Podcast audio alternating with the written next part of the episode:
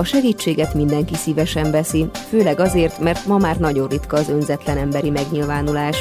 A fogyatékos emberek is örülnek a segítségnek, azonban jó, ha két szabályt ismerünk. Az első szabály, csak abban és úgy segítsünk, amiben és ahogyan az érintett kéri. Második szabály, csak olyan segítségre vállalkozzunk, amit meg is tudunk tenni. Ha a kérésnek nem tudunk eleget tenni, nyugodtan szóljunk, hiszen a rossz segítség nem segítség. A hódmezővásárhelyen voltunk és megismerkedtünk egy kedves hölgyel. Ábraham Timit köszöntöm a vonal végén. Szerbusz! Szeretettel szép jó napot kívánok minden kedves hallgatóknak, kedves Ágó és Józsi baráti nektek, és köszönöm, hogy adásban lehetek most itt veletek. Mutassuk be először is az alapítványt, hiszen szeretnétek létrehozni egy alapítványt. 2009-ben megalapítottam az Angyali Érintés Gyermekjóléti Alapítványt, három nagyon kedves barátommal. Az alapítvány induló vagyona 500 ezer forint lett volna, ami megszerzésére 15 napunk állt rendelkezésünkre, és sajnos nem jött össze a pénz. Azóta eltelt három év, lehet, hogy még a pénz nem jött össze, de a cél és a kapcsolatok megvannak, és ezért kérnék most anyagi segítséget a kedves hallgatóktól. Milyen célral szeretnétek létrehozni az alapítványt? Az alapítványunk célja a hátrányos helyzetű fogyatékkal élő gyermekek részére bel- és külföldi csereutazások szervezése és lebonyolítása lenne, ez lenne a legelsődleges cél, de gyermek és ifjúságvédelem széles körében történő megvalósítása, és ezen belül ifjúság egészséges testi-lelki elkölcsi fejlődésének védelme.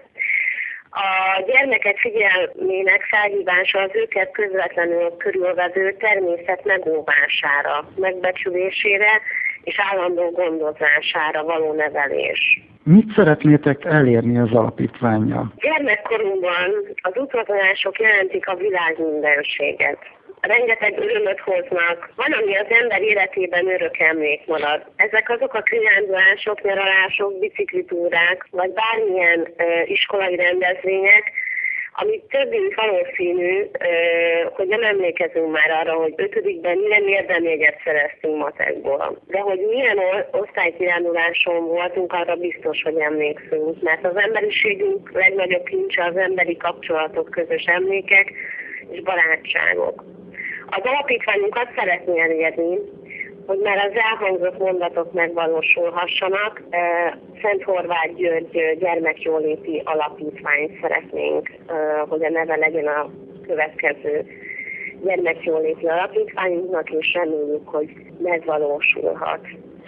Itt elhangzott ugye hát támogatást szeretnétek, illetve létrehozni ezt az alapítványt. Mit vártok el, a, aki most éppen hallja ezt a riportot? E, igazából e, őszinte leszek, e, segíts magadon, és a Jóisten is megsegít. Én meg szeretném alapítani ezt a gyermek alapítványt, a hallgatóktól pedig azt szeretném kérni, hogyha módjukban áll, bármilyen formában, hogy ezt megvalósíthassuk, a segítségüket kérem tehát anyagiakban. Milyen fogyatékkal élőket szeretnétek segíteni? Elsősorban hátrányos helyzetű intézetekben élő gyermekekről lenne szó, illetve mozgáskorlátozott, donkóros gyermekek és ifjúsági védelmét szeretnénk előnyben részesíteni. Gondolom, hogy várjátok azoknak is a jelentkezését, aki ugye hát akadálymentesítve van, illetve hát nem csak anyagi helyzetben szeretnétek a támogatást kérni, hanem ebbe is, hogy egybe találjátok meg a kapcsolatot, gondolom én. Így van, így van. Tehát Magyarországon is várjuk mindazokat a helyeket, ahol bármit felajánlanak csereügyültetéssel kapcsolatban lehetőségeket, bármi ennek örülnénk igazából, és nagyon szépen megköszönnénk. Olaszországban van Szardinián két kolostor, ahol szóban állnának a illetve cserediák gyermekügyültetéssel meg lehetne szervezni, abszolút. Ez a Szardin az észak-nyugati parton van, Kastel Szádó és Szászfali két város, illetve a falu neve illetve Ravennában is még közvetlenül a tengerpart mellett vannak olyan kollégiumok, ahol lehetne tehát akár márciustól, akár szeptemberig gyermekeket elhelyezni, illetve ültetni. Magyarországon egyetlen egy helyünk van, ahol vannak kapcsolataink, az eddig Máté és a Ginkó Hotel Hodmezővásárhelyen Beszveszten. Kedves Timi, említsük meg, hogy hol lehet elérni titeket, illetve hát hogy, hol lehet felvenni veletek a kapcsolatot fel lehet velem venni, a mm, telefonszámomat mondanám, 0630 388 67-es és 24-es. Ezen a telefonszámon el lehet érni, vagy pedig Szentholdvár György, pont, ékezet minden nélkül, gmail.com. Ábrahám Timidnek pedig köszönöm szépen az interjút. Én köszönöm nektek, Józsi. Viszontlátásra! A legújabb törvények már kötelezővé teszik, hogy a mozgássérültek számára is járható legyen az orvosi rendelőkhöz, iskolákhoz, hivatalokhoz vezető út, alacsony járdaszegély, lépcső mellé épített lejtő, épületeken belüli liftek és mozgássérültek által is használható illemhelyek létesítésével. A törvény betartatása azonban lassan megy, mert a döntéshozók sok esetben még mindig nem segítenek. Itt vagyunk Budaörsön, és Győri Enikővel beszélgettek itt személyesen, és ne haragudjanak a kedves hallgatók, most tegeződni fogunk, hiszen a Enikővel jó ideje ismerjük egymást, és esélyegyelőségi felelős, illetve szakértő is. Neked van egy céged, ami kimondottan akadálymentesítéssel, illetve rehabilitációs dolgokkal foglalkozik. Először is mutassuk be, hogy mióta létezik a céged. A cégem 1998-ban alakult, mint akkor még BT-ként, majd 2003-ban KFT lettünk. Úgy hívják, hogy Elsinor 2003 orvosi rehabilitációs és szolgáltató KFT. Na most ugye a nevében is benne van, egyrészt orvosi tevékenység folyik benne, tehát az édesanyám, mint pszichiáter és neurológus tevékenykedik ebben, másrészt pedig rehabilitációs és szolgáltató tevékenység. Ugye a rehabilitáción belül én végzem az akadálymentesítéssel kapcsolatos tevékenységeket, ami ugye abból áll, hogy egyrészt különböző pályázatoknál szak, szakértői véleményt adunk a, az építészeti tervekhez, és hát természetesen akkor ennek megfelelően kell megtervezni a, az épületet, közterületet, vagy egyéb más a pályázatban lévő közszolgáltatást. Tehát az a lényeg, hogy egyenlő esélyű hozzáférés biztosítson az előírások szerint. És akkor már második kérdésemre már válaszoltál is, hogy mi a feladata egy esélyegyelőségi felelősnek, illetve szakértőnek? Na most itt azért el kellene választani, mert van a rehabilitációs környezettervező szakértő, aki a műszaki részekkel foglalkozik jobbára, persze természetesen egyéb rehabilitációs dolgokkal is, és van az esélyegyenlőségi szakértő, aki kimondottan az esélyegyenlőség kérdéseivel, ami ugye nem kimondottan műszaki, vagy tehát, a, tehát ha jól értelmezem, az összes a... olyan ö, csoport vagy személy képben van, illetve hát ö, ide tartozik, amelyet a esélyegyenlőségi törvény szerepeltet. Tehát így a nők, fogyatékkal élők, férfiak, egyéb csoportok, most nem szeretném végig sorolni, tehát hogy senkit nem lehet megkülönböztetni nem szín, bőr, fai vagy egyéb ö, tulajdonságok alapján, hát itt felsorol a jogszabály elég sok ö, féle követelmény. csoportot, hmm. és hát ezek is ide tartoznak a tevékenységemhez. Tehát, hogy például a femina.hu-n voltam esélyegyenlőségi szakértő, és ott például nagyon sok kismama érdeklődött tőlem esélyegyenlőségi problémák felől. Ez a dolog arról szól, hogy a rehabilitációnak több részterülete van, ami összekapcsolódik az esélyegyenlőséggel, tehát ugye a foglalkozási, pedagógiai, szociális rehabilitáció és az egészségügyi rehabilitáció. Na most ezek ö, alatt kell érteni ugye az esélyegyenlőség területét és az akadálymentesítést. Tehát ez fogja közre tulajdonképpen ezeket a területeket, és ezen belül léteznek az akadálymentesítés és az esélyegyenlőség. Te, mint budaörsi lakó, hogy látod, mint szakértője a fogyatékos ügyet itt Budaörsön? Negatívan vagy pozitívan?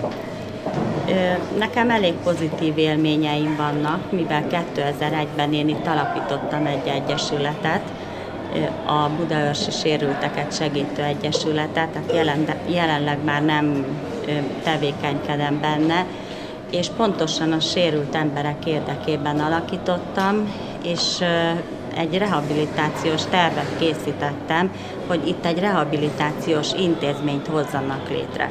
És nagyon támogatták ezt a ötletet, ötletet és a képviselőtestület is, és elindult ezáltal egy folyamat, majd később ugye létrejött itt a támogató szolgálat, az első támogató szolgálat Magyarországon tulajdonképpen, és akkor még a jogszabály sem volt kész erről. Tehát a támogató szolgálatokról szóló jogszabály elkészítésében is együttműködtem a jogszabály alkotóval, mert itt a gyakorlati problémákat tudósítottam oda felé, hogy itt mikkel lehet szembenézni.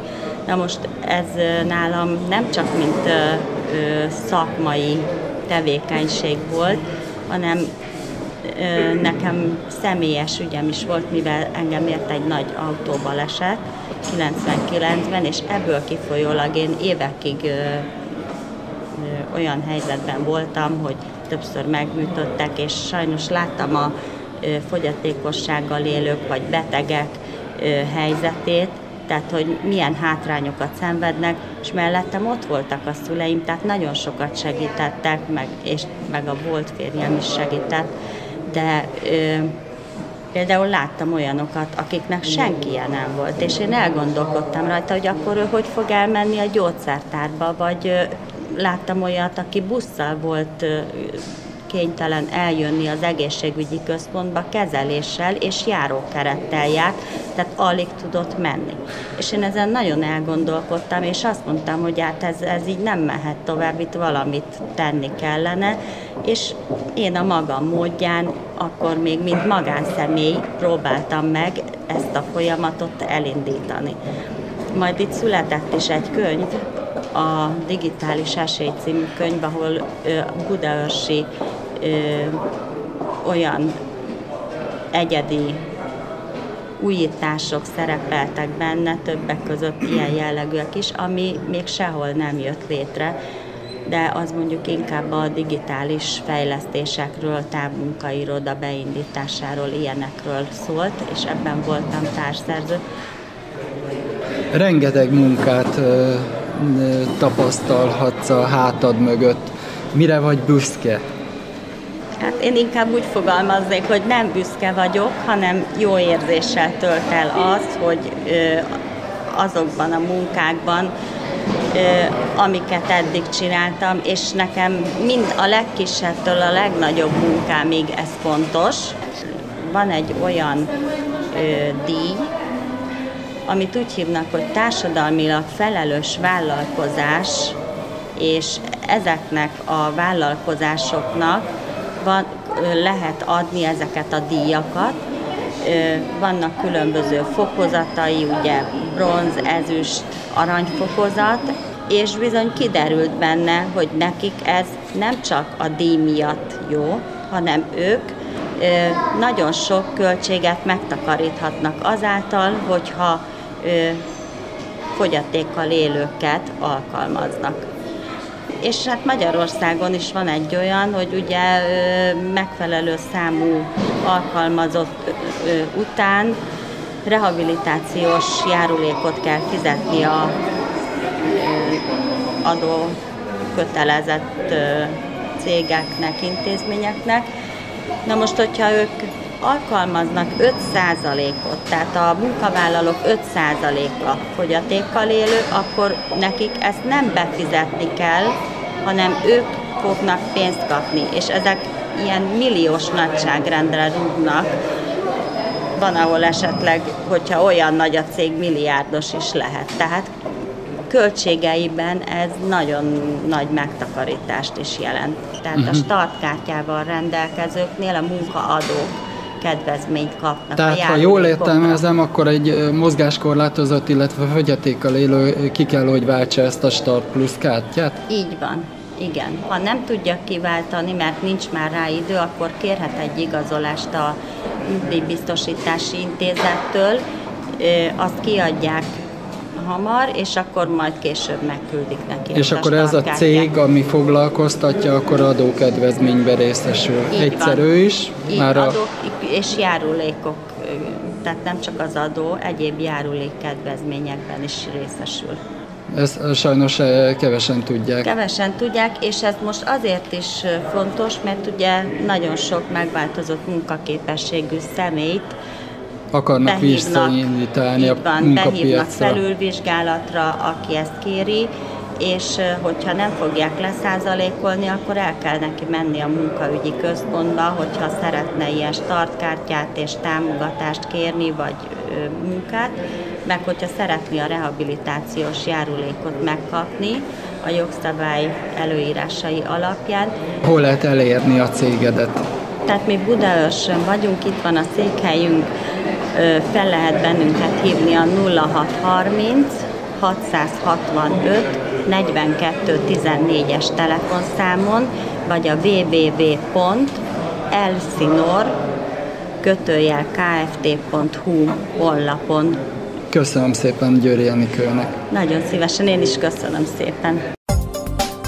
A segítséget mindenki szívesen veszi, főleg azért, mert ma már nagyon ritka az önzetlen emberi megnyilvánulás. A fogyatékos emberek is örülnek a segítségnek, azonban jó, ha két szabályt ismerünk.